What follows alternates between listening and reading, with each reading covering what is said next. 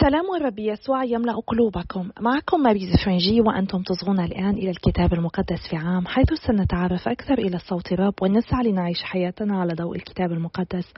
نحن مستمرون في قراءتنا من سفر التكوين إلى سفر رؤيا. نحاول أن نكتشف قصة الخلاص وأين نحن منها. وقد وصلنا إلى اليوم الثلاثمائة والتاسع والخمسين. وقد بقي لنا فقط سبعة أيام يتضمنها اليوم. وسنبدأ بقراءتنا لسفر رؤيا ونقرأ الفصول الثلاثة الأولى ونختم رسالة القديس بولس الثانية إلى تلميذه تيموتاوس بقراءتنا الفصلين الأخيرين الثالث والرابع. وسنقرأ من سفر الأمثال الفصل الواحد والثلاثين الآيتين الثامنة والتاسعة. أنا لا أصدق أننا حقا قد وصلنا إلى سفر الرؤيا وقطعنا هذه المرحلة هذه المسيرة الطويلة سويا. أنا أشكر الله على هذه النعمة وعلى كل واحد منكم لأننا جميعنا ثابرنا مهما طالت هذه المسيرة. ثابرنا ووصلنا إلى هذا اليوم. هيا بنا فلنبدأ بصلاتنا المعتادة. باسم الآب والابن والروح القدس الإله الواحد آمين.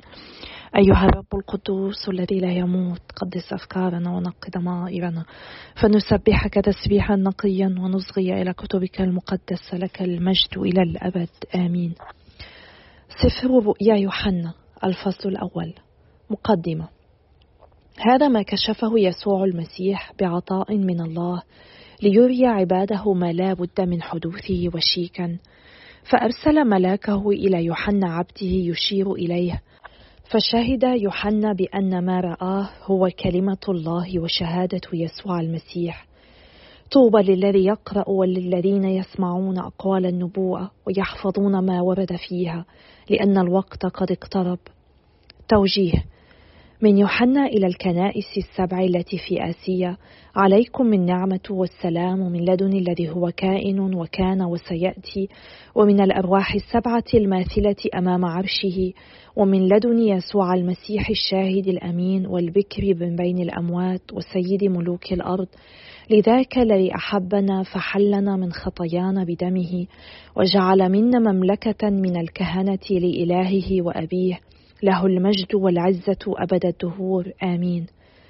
ها هو ذا آت في الغمام ستراه كل عين حتى الذين طعنوه وتنتحب عليه جميع قبائل الأرض أجل آمين. أنا الألف والياء هذا ما يقوله الرب الإله الذي هو كائن وكان وسيأتي وهو القدير. أوائل الرؤيا. أنا أخاكم يوحنا الذي يشارككم في الشدة والملكوت والثبات في يسوع. كنت في جزيرة بطمس لأجل كلمة الله وشهادة يسوع. فاختطفني الروح يوم الرب فسمعت خلفي صوتا جهيرا كصوت البوق يقول ما تراه فاكتبه في كتاب وابعث به إلى الكنائس السبع التي في أفسس وإزمير وبرجاموس وطياطيرا وسرديس وفيلادلفيا واللاذقية. فالتفت لأنظر إلى الصوت الذي يخاطبني فرأيت في التفات سبع مناور من ذهب وبين المناور ما يشبه ابن إنسان وقد لبس ثوبا ينزل إلى قدميه وشد صدره بزنار من ذهب. وكان رأسه وشعره أبيضين كالصوف الأبيض كالثلج وعيناه كلهب النار ورجلاه أشبه بنحاس خالص منقى بنار أتون وصوته كصوت مياه غزيرة. وفي يده اليمنى سبعة كواكب ومن فمه خرج سيف مرهف الحدين ووجهه كالشمس تضيء في أبهى شروقها. فلما رأيته ارتميت عند قدميه كالميت فوضع يده اليمنى علي وقال لا تخف أنا الأول والآخر أنا الحي. كنت ميتا وها أنا رحي أبد الدهور. عندي مفاتيح الموت ومثوى الأموات. فاكتب ما رأيت ما هو الآن وما سيحدث بعد ذلك. أما سر الكواكب السبعة التي رأيتها في يميني ومناور الذهب السبع فإن الكواكب السبعة هي ملائكة الكنائس السبع. والمناور السبعة هي الكنائس السبع. الفصل الثاني. أفسس. إلى ملاك الكنيسة التي بأفسس اكتب إليك ما يقول الذي يمسك بيمينه الكواكب السبعة الذي يمشي بين مناور الذهب السبع. إني عليم بأعمالك وجهدك وثباتك وأعلم أنك لا تستطيع تحمل الأشرار. وقد امتحنت الذين يقولون إنهم رسل وليسوا برسل فوجدتهم كاذبين. إنك تتحلى بالثبات فتحملت المشقات في سبيل اسمي من غير أن تسأم. ولكن مأخذي عليك هو أن حبك الأول قد تركته. فاذكر من أين سقطت وتب واعمل أعمالك السالفة. وإلا جئتك وحولت منارتك عن موضعها إن لم تتب. ولكن يشفع فيك أنك تمقت أعمال النيكولاويين وأنا أيضا أمقتها. من كان له أذنان فليسمع ما يقول الروح للكنائس. الغالب سأطعمه من شجرة الحياة التي في فردوس الله. إزمير. وإلى ملاك الكنيسة التي بإزمير. اكتب. إليك ما يقول الأول والآخر. ذاك الذي كان ميتا فعاد إلى الحياة. أنا عالم بما أنت عليه من الشدة والفقر مع أنك غني. وأعلم افتراء الذين يقولون إنهم يهود وليسوا بيهود بل هم مجمع للشياطين. لا تخف ما ستعاني من الآلام. ها إن إبليس يلقي منكم في السجن ليمتحنكم فتلقون الشدة عشرة أيام. كن أمينا حتى الموت فسأعطيك أكليل الحياة. من كان له أذنان فليسمع ما يقول الروح للكنائس. إن الغالب لن يقاسي من الموت الثاني. برغاموس وإلى ملاك الكنيسة التي في برغاموس اكتب إليك ما يقول صاحب السيف المرهف الحدين. أنا عالم أين تسكن؟ تسكن حيث عرش الشيطان. ومع ذلك تتمسك باسمي وما أنكرت إيماني حتى في أيام انطباس شاهدي الأمين الذي قتل عندكم حيث يسكن الشيطان. ولكن لي عليك مأخذ طفيف وهو أن عندك هناك قوما يتمسكون بتعليم بالعام الذي علم بالاق أن يلقي حجر عثره أمام بني إسرائيل ليأكلوا ذبائح الأوثان ويزنوا. وعندك أنت أيضا قوم يتمسكون كذلك بتعليم النيكولاويين. تب إذا وإلا جئتك على عجل وحربتهم بالسيف الذي في فمي. من كان له أذنان فليسمع ما يقول الروح للكنائس. الغالب سأعطيه منا خفيا وسأعطيه حصاة بيضاء حصاة منقوشا فيها اسم جديد لا يعرفه إلا الذي يناله. طياطيرة وإلى ملاك الكنيسة التي بطياطير أكتب. إليك ما يقول ابن الله الذي عيناه كلهب النار ورجلاه اشبه بالنحاس الخالص. إني عالم بأعمالك ومحبتك وإيمانك وخدمتك وثباتك وبأعمالك الأخيرة وهي أكثر عددا من أعمالك السالفة. ولكن مأخذي عليك هو أنك تدع المرأة ايزابال وشأنها وهي تقول إنها نبية. فتعلم وتضلل عبيدي ليزنوا فيأكل من ذبائح الأوثان. وقد أمهلتها مدة لتتوب فلا تريد أن تتوب من بغائها. ها إني ألقيها على فراش شدة كبيرة وألقي الذين يزنون معها إن لم يتوبوا من فعالها. وأولادها سأميتهم موتا فتعلم جميع الكنائس أني أنا الفاحص عن الكلى والقلوب. وسأجزي كل واحد منكم على قدر أعماله. ولكن لكم أقول يا سائر أهل طياطيره الذين ليسوا من هذه العقيدة الذين لم يعرفوا أعماق الشيطان كما يقولون لا ألقي عليكم عبئا آخر. ولكن بما عندكم تمسكوا إلى أن آتي. والغالب ذاك الذي يحافظ إلى النهاية على أعمالي سأوليه سلطانا على الأمم فيرعاها بعصا من حديد كما تحطم آنية من خزف. كما أنا أيضا تلقيت السلطان من أبي وسأوليه كوكب الصبح. من كان له أذنان فليسمع ما يقول الروح للكنائس. الفصل الثالث سرديس. وإلى ملاك الكنيسة التي بسرديس أكتب إليك ما يقول صاحب أرواح الله السبعة والكواكب السبعة. أنا عالم بأعمالك. يطلق عليك اسم معناه أنك حي مع أنك ميت. تنبه وثبت البقية التي أشرفت على الموت. فإني لم أجد أعمالك كاملة في عين إلهي فاذكر ما تلقيت وسمعت واحفظه وتب. فإن لم تتنبه أتيتك كالسارق لا تدري في أية ساعة أباغتك. ولكنك عندك بعض الناس في سرديس لم يدنسوا ثيابهم فسيواكبونني بالملابس البيض لأنهم أهل لذلك. فالغالب سيلبس هكذا ثيابا بيضا ولن أمحو اسمه من سفر الحياة وسأشهد لاسمه أمام أبي وأمام ملائكته. من كان له أذنان فليسمع ما يقول الروح للكنائس. فيلادلفيا. وإلى ملاك الكنيسة التي بفيلادلفيا. اكتب. إليك ما يقول القدوس الحق. من عنده مفتاح داوود. من يفتح فلا أحد يغلق ويغلق فلا أحد يفتح. إني عليم بأعمالك.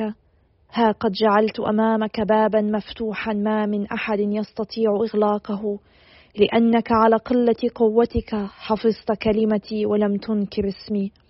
ها إني أعطيك أناسا من مجمع الشيطان. يقولون إنهم يهود وما هم إلا كذابون. ها إني أجعلهم يأتون ويسجدون عند قدميك ويعترفون بأنني أحببتك. لقد حفظت كلمتي بثبات فسأحفظك أنا أيضا من ساعة المحنة التي ستنقض على المعمور كله لتمتحن أهل الأرض.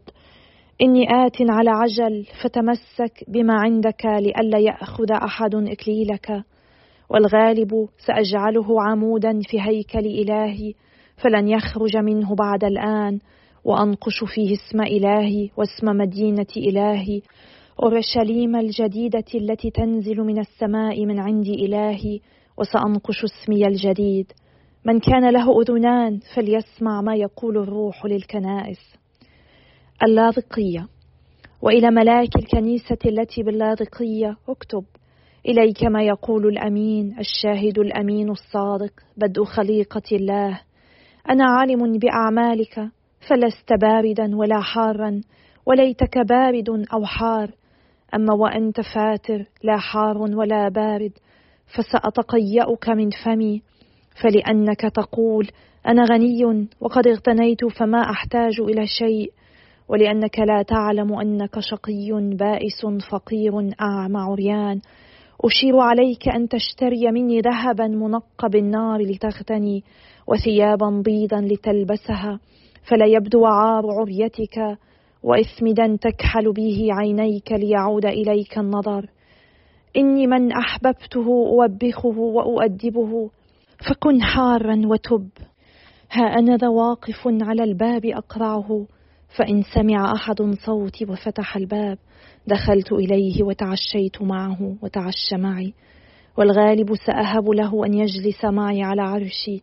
كما غلبت أنا أيضا فجلست مع أبي على عرشه. من كان له أذنان فليسمع ما يقول الروح للكنائس. رسالة القديس بولس الثانية إلى تيموتاوس الفصل الثالث. تحرير من أخطار الأيام الأخيرة. واعلم أنه ستأتي في الأيام الأخيرة أزمنة عسيرة يكون الناس فيها محبين لأنفسهم وللمال صلفين متكبرين شتامين عاصين لوالديهم ناكري الجميل فجارا لا ود لهم ولا وفاء نمامين مفرطين شرسين أعداء الصلاح خوانين متهورين أعمتهم الكبرياء محبين للذة أكثر منهم لله يظهرون التقوى ولكنهم ينكرون قوتها. فأعرض عن أولئك الناس. فمنهم أولئك الذين يتسللون إلى البيوت ويفتنون نسيات مثقلات بالخطايا منقضات لمختلف الشهوات. يتعلمن دائما ولا يستطعن البلوغ إلى معرفة الحق. وكما أن يناس وينبارس قاوما موسى فكذلك هؤلاء أيضا يقاومون الحق. هم أناس ذهنهم فاسد غير صالحين للإيمان ولكنهم لن يذهبوا إلى أبعد من ذلك لأن حمقهم سينكشف لجميع الناس كما انكشف حمق ذينك الرجلين. أما أنت فقد تبعتني في تعليمي وسيرتي وقصدي وايماني وصبري ومحبتي وثباتي والاضطهادات والألام التي أصابتني في أنطاقية وأيقونية ولسترا وكم من اضطهاد عانيت وأنقذني الرب منها جميعا. فجميع الذين يريدون أن يحيوا حياة التقوى في المسيح يسوع يضطهدون. أما الأشرار والمشعوذون فسوف يسيرون إلى ما هو أسوأ وهم خادعون مخدوعون. فاثبت أنت على ما تعلمته وكنت منه على يقين. فأنت تعرف عمن أخذته وتعلم الكتب المقدسة منذ نعومة أظفارك فهي قادرة على أن تجعلك حكيما فتبلغ الخلاص بالإيمان الذي في المسيح يسوع.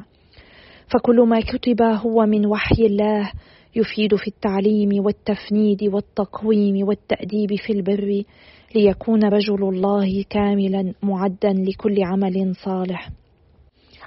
الفصل الرابع والأخير. مناشدة. أناشدك في حضرة الله والمسيح يسوع الذي سيدين الأحياء والأموات. أناشدك ظهوره وملكوته أن أعلن كلمة الله وألح فيها بوقتها وبغير وقتها. ووبخ وعظ وأنذر والزم الصبر والتعليم. فسيأتي وقت لا يحتمل فيه الناس التعليم السليم. بل يكدسون المعلمين لأنفسهم وفق شهواتهم لما فيهم من حكة في أذانهم فيحولون سمعهم عن الحق وعلى الخرافات يقبلون. أما أنت فكن متقشفا في كل أمر وتحمل المشقات واعمل عمل المبشر وقم بخدمتك أحسن قيام. بولس في أواخر حياته ها أنا ذا أقدم قربانا للرب فقد اقترب وقت رحيلي جاهدت جهادا حسنا وأتممت شوطي وحافظت على الإيمان. وقد أعد لي أكليل البر الذي يجزيني به الرب الديان العادل في ذلك اليوم. لا وحدي بل جميع الذين اشتاقوا ظهوره. وصايا أخيرة. عجل في المجيء إلي مسرعا لأن ديماس قد تركني لحبه هذه الدنيا وذهب إلى تسالونيكي. وذهب قبسقس إلى غلاطيا وطيطس إلى دلماطيا ولوك وحده معي. اصطحب مرقس وآت به فإنه يفيدني في الخدمة. أما تخيقوس فقد أرسلته إلى أفسس. أحضر عند قدومك الرداء الذي تركته في طرواس عند قربس. وأحضر كذلك الكتب وخصوصا صحف الرق. إن الإسكندر النحاس قد أساء إلي كثيرا. وسيجزيه الرب على قدر أعماله. فاحترس أنت أيضا منه. لقد قاوم كلامنا مقاومة شديدة. في دفاع الأول لم يحضر أحد للدفاع عني بل تركوني كلهم. ساهم لا يحاسبون على ذلك.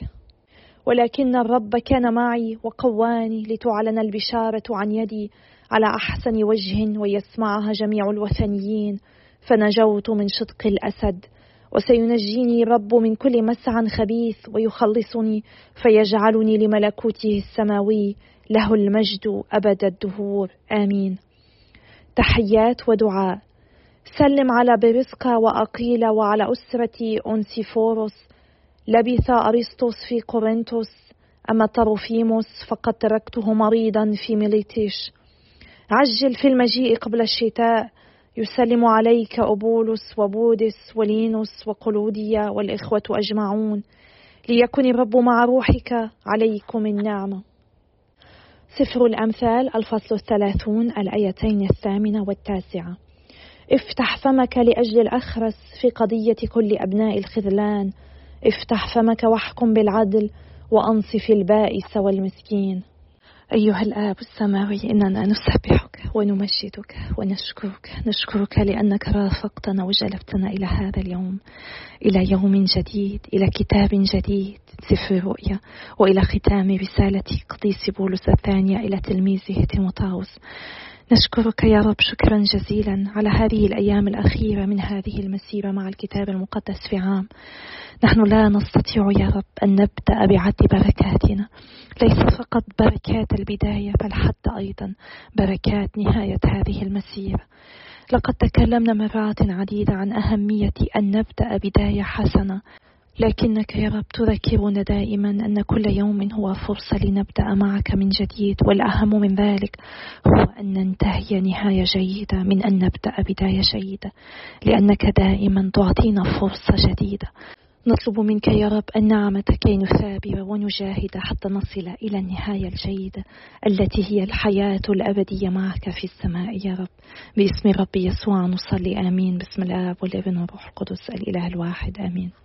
سنبدأ اليوم برسالة القديس بولس الثانية إلى تلميذه تيموتاوس وكلماته الرائعة المشجعة له. فيما قرأناه اليوم يذكر بولس تيموتاوس وكل واحد منا أن المعاناة هي جزء مما يجب أن نتوقعه عندما نعيش حياتنا المسيحية. هناك أشخاص سيعترضون طريقنا وهناك أشخاص سيسقطون ويضلون ويحاولوا أن يبعدوننا عن الطريق الصحيح. ونرى أن القديس بولس قد عانى من ذلك حتى أنه طلب من تيموتاوس أن يجتهد أن يأتي إليه سريعا لأن ديماس أحب الحياة الحاضرة وتركه وذهب إلى تسالونيكي. وعندما ذهب إلى المحاكمة أول مرة لم يكن هناك أحد بجانبه تركه الجميع إلا أن الرب وقف بجانبه ومده بالقوة. وعلينا أن ندرك أن هذا يمكن أن يكون نصيبنا نحن أيضا حيث أن كل الذين نتوقع منهم أن يساندونا في وقت الضيق قد يتخلوا عنا ولكن الله سيقف بجانبنا وسيمدنا بالقوة. فلنصلي ولنطلب من الرب النعمة كي نطلب الغفران لهم تماما كما فعل بولس الذي قال لا حسبهم الله على ذلك. ولنصلي كي نكون ثابتين ولا نصبح نحن هؤلاء الأشخاص الذين يسقطون ويضلون ويخذلون الذين هم بحاجة إلى مساندتنا. وفي الفصل الثالث بدءا بالآية الرابعة عشرة نقرأ توصيات القديس بولس إلى تيموتاوس إنما أنت فاثبت على ما تعلمته وتيقنته بالتمام إذ تعرف على يد من تعلمت ذلك. وتعلم أنك منذ حداثة سنك تعرف الكتب المقدسة وهي القادرة أن تجعلك حكيما لبلوغ الخلاص عن طريق الإيمان في المسيح يسوع. إن الكتاب بكل ما فيه قد أوحى به الله وهو مفيد للتعليم والتوبيخ والتقويم وتهذيب الإنسان في البر لكي يجعل إنسان الله مؤهلا تأهيلا كاملا ومجهزا لكل عمل صالح. بالطبع هنا القديس بولس عندما يتحدث عن الكتب المقدسة يعني فقط العهد القديم ونحن قد أصغينا إليه أو قرأناه حتى يومنا هذا باستثناء بضع الآيات في الفصل الواحد والثلاثين من سفر الأمثال. علينا أن نتذكر دائما أن الكتاب المقدس ليس مجموعة من القصص أو الخرافات أو الأساطير أو مجرد أفكار بشرية عن الله هو ليس كتابا بشريا لكن الله أعلن ذاته ومقاصده بالروح القدس لرجال القديسين فسجلوا رسالة الله لشعبه وهذا هو الوحي. لقد كتب أولئك الرجال القديسون عن ظروفهم الشخصية والتاريخية والحضارية. ولكن رغم أنهم استخدموا عقولهم ووزناتهم ولغتهم وأسلوبهم فإنهم لم يكتبوا إلا ما أرادهم الله أن يكتبوه. لذلك فالكتاب المقدس جدير بكل ثقة لأن الله كان هو المهيمن على كتابته ولكلماته كل السلطان في أمور إيماننا وحياتنا. هو كلمة الله الموحى بها. لذلك علينا دائما أن نقرأه ونطبقه على حياتنا. هو المقياس الذي نقيس به كل شيء آخر مما يقال إنه حق فهو يحمينا من كل تعليم كاذب ومصدر هدايتنا إلى كيف يجب أن نعيش. وهو المصدر الوحيد لمعرفة طريق الخلاص فالله يريد أن يعرفك الحق ويؤهلك لأن تحيا له. فلنسعى بعد انتهاء هذه المسيرة مع الكتاب المقدس في عام أن نعود من جديد كي ندرس كلمة الله كي نقرأها من جديد بانتظام ونكتشف حق الله ونصبح راسخين في حياتنا وإيماننا. نستطيع أن نقرأها أو نصغي إليها من جديد. هناك قول مأثور إن الكتاب المقدس هو الكتاب الوحيد الذي عندما نقرأه يكون كاتبه حاضر معنا. إن الله معنا وهو يتكلم معنا وهو يريد أن يغيرنا ويشكل حياتنا وضميرنا وقلبنا من خلال كلمته. وسمعنا لاحقا القديس بولس يقول في الآية السابعة والثامنة قد جهدت الجهاد الحسن قد بلغت نهاية الشوط وقد حافظت على الإيمان. إنما ينتظرني الآن إكليل البر المحفوظ لي. يا ليتنا نستطيع في يوم من الأيام جميعنا أن نقول أننا جهدنا الجهاد الحسن وبلغنا نهاية الشوط ربما نستطيع أن نقول ذلك الآن عن مسيرتنا مع الكتاب المقدس في عام. فلنطلب من الرب النعم كي نجاهد الجهاد الحسن كي لا نبتعد عنه كي لا نسقط كي نبقى أمناء ولنتذكر دائما كما قرأنا بالأمس أنه حتى عندما نبتعد عنه هو يبقى أمينا. إن حبه لنا لا حدود له. حتى إذا رفضنا حبه هو ينتظرنا دائما ويريد أن يفيض حبه علينا. وأخيرا لقد وصلنا إلى سفر رؤيا يوحنا الذي ربما البعض منكم متحمس لقراءتها أو ربما خائف من أن يصغي إليها.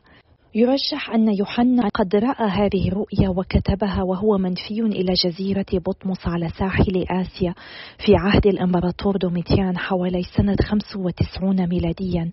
وهي رسالة للكنائس السبعة في آسيا وكل المؤمنين في كل مكان. ويكشف السر عن شخصية المسيح الكاملة ويقدم تحذيرا ورجاء للمؤمنين.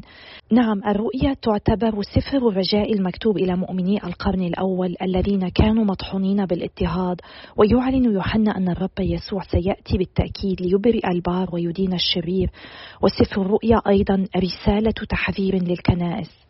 وكتاب سفر الرؤيا مثل كتاب دانيال مليء بالرموز. مثلا الأرقام مهمة جدا. الرقم سبعة هو رقم الكمال. الرقم الاثني عشر هو عدد الاكتمال عدد القوة. وقد استخدمه الله كمثال روحي للقيادة والتطبيق. ونراه في العهدين القديم والعهد الجديد يتكرر كثيرا. وفي رؤيا يوحنا نذكر الرقم العشرة كثيرا وهو يعبر عن قوة ولكن لها حدودها ليست مكتملة مثل الرقم 12 وبسبب استعمال القديس يوحنا للأرقام كثيرا مما يجعلها لغزا يرجح البعض أن هذه الرؤيا قد كتبت في عهد نيرون قبل العام سبعين قبل تدمير روما لهيكل أورشليم. ولكن بغض النظر عن عهد أي إمبراطور قد كتبت فيه هذه الرؤيا هي مما لا شك فيه قد كتبت في وقت كان المسيحيون يضطهدون كثيرا. والله كان يريد لشعبه أن يكون مستعدا أكثر لما كان ينتظره. لهذه المعركة بين الشرير والله. رغم أن الشرير ليس قويا ابدا مقارنة مع قوة الله. إن هذه الرؤية لم تكن تهدف فقط لتكشف أمورا عن المستقبل إنما لتقوية جسد المسيح أي الكنيسة من خلال العبادة الحقة في القداس في يوم الرب. وفي بداية الرؤيا يصف يوحنا ابن الإنسان الرب يسوع الذي كان يرتدي ثوبا طويلا دلالة على ثوب كهنوته وكان شعره الأبيض يشير إلى حكمته وطبيعته الإلهية وترمز عيناه الثاقبتان إلى دينونة كل شر كما يعلن الحزام الذهبي أنه رئيس كهنة يدخل إلى حضرة الله شفيعا ليغفر لمن يؤمن به. وأمام هذا المنظر الرهيب عندما رآه يوحنا ارتمى عند قدميه كالميت. وفي هذا تذكير لنا أننا هكذا يجب أن نقترب من الذبيحة الإلهية. علينا أن نأتي بكل احترام ووقار مدركين أننا هناك نلتقي الرب ذاته. القديس يوحنا كان قريبا محببا للرب يسوع. ومع ذلك ها إنه هنا يظهر مخافة الرب لا خوفا منه بل احتراما ووقارا له. يسجد أمامه ليعلمنا أن نأتي إليه بخشوع عميق. نعم الله يحبنا كما نحن ولكن هذا لا يعني أننا يمكننا أن نقلل من احترامه وأن نأتي إليه لنتحد معه في سر الإفخارستية. وقلوبنا غير تائبة وقلوبنا متسخة مدنسه بخطايا كثيرة. فلنتذكر كيف تصرف يوحنا في المرة القادمة التي نذهب فيها إلى ساعة سجود أو إلى المشاركة في ذبيحة القداس الإلهي ونرى القربان الأقدس مرفوع. فلنتذكر أن الرب يسوع هو موجود هناك. وهو يستحق كل احترامنا وقارنا وانتباهنا وعبادتنا. ونقرأ في الرسالة إلى ملاك الكنيسة في اللاذقيه أن الرب كان عالم بأعماله أنه ليس باردا ولا حارا ويقول وليتك كنت باردا أو حارا فبما أنك فاتر لا حار ولا بارد سألفظك من فمي في هذا تذكير لنا أنه لا يكفي فقط أن نأتي إلى القداس وإلى ساعة السجود ونحن فاترون بل علينا أن نلهب نار موهبة الله التي فينا دائما حتى نكون حارين في إيماننا. وفي رسائله لكل الكنائس السبع كان الرب لديه شيء ضدهم وكان يريدهم أن يصلحوه. وفي رسالته إلى أفسس هو ذكرهم بأنهم قد نسوا محبتهم الأولى للرب. وكم من المهم دائما أن نعود ونتذكر كيف بدأت علاقتنا مع الرب والا نسمح لهذه المحبة أن تفتر. وإلا فسيتقيأنا الرب كما قرأنا في رسالته إلى كنيسة لاذقيه فلنتذكر أن الحب يجب أن يكون هو أساس كل شيء. نحن بإمكاننا أن نؤمن بالأمور الصحيحة ونفعل الأشياء الصحيحة ولكن إذا لم يكن الحب هو الدافع وأساس كل شيء فإنه باطل. وعلينا دائما أن نصلي وأن نطلب من الرب أن يشعل قلوبنا في حبه أن نطلب منه النعمة كي نفتح قلوبنا لكي ننال حبه ونجعل هذا الحب ينمو فينا ونشارك العالم كله هذا الحب. ونقرأ كل من ينتصر سأطعمه من ثمر شجرة الحياة في فردوس الله في الآية السابعة من الفصل الثاني. وفي هذا تذكير أن الإنسان يكون منتصرا عندما يكون له إيمانا ومثابرة ويظل أمينا إلى النهاية ويعيش تابعا المسيح تبعية كاملة وثمر شجرة الحياة هنا يرمز إلى القربان المقدس. ولاحقا في الآية السابعة عشر نقرأ كل من سينتصر سأطعمه من المن الخفي وأعطيه حجرا صغيرا أبيض حفر عليه اسم جديد لا يعرفه إلا الذي يأخذه. المن الخفي هو أيضا رمز للقربان المقدس غذاء المؤمنين الروحي. والله سيمنحنا أسماء جديدة وقلوبا جديدة والاسم يمثل شخصية حامله ولن يعرفه أحد إلا الرب وحامله. وفي هذا تذكير أن الله يحبنا ويريدنا أن ننتمي إليه. أنا أتشكركم على متابعتكم لهذا التسجيل الطويل وأعتذر لأنه كان طويلا ولكن هناك الكثير الذي يمكن أن نقوله عن رؤيا يوحنا وسنتابع ذلك في الأيام المقبلة. فلنستمر بالصلاة من أجل بعضنا البعض. أنا أصلي لأجلكم وأتشكركم على صلواتكم. وإلى اللقاء غدا يومنا الثلاثمائة والستين بإذن الله.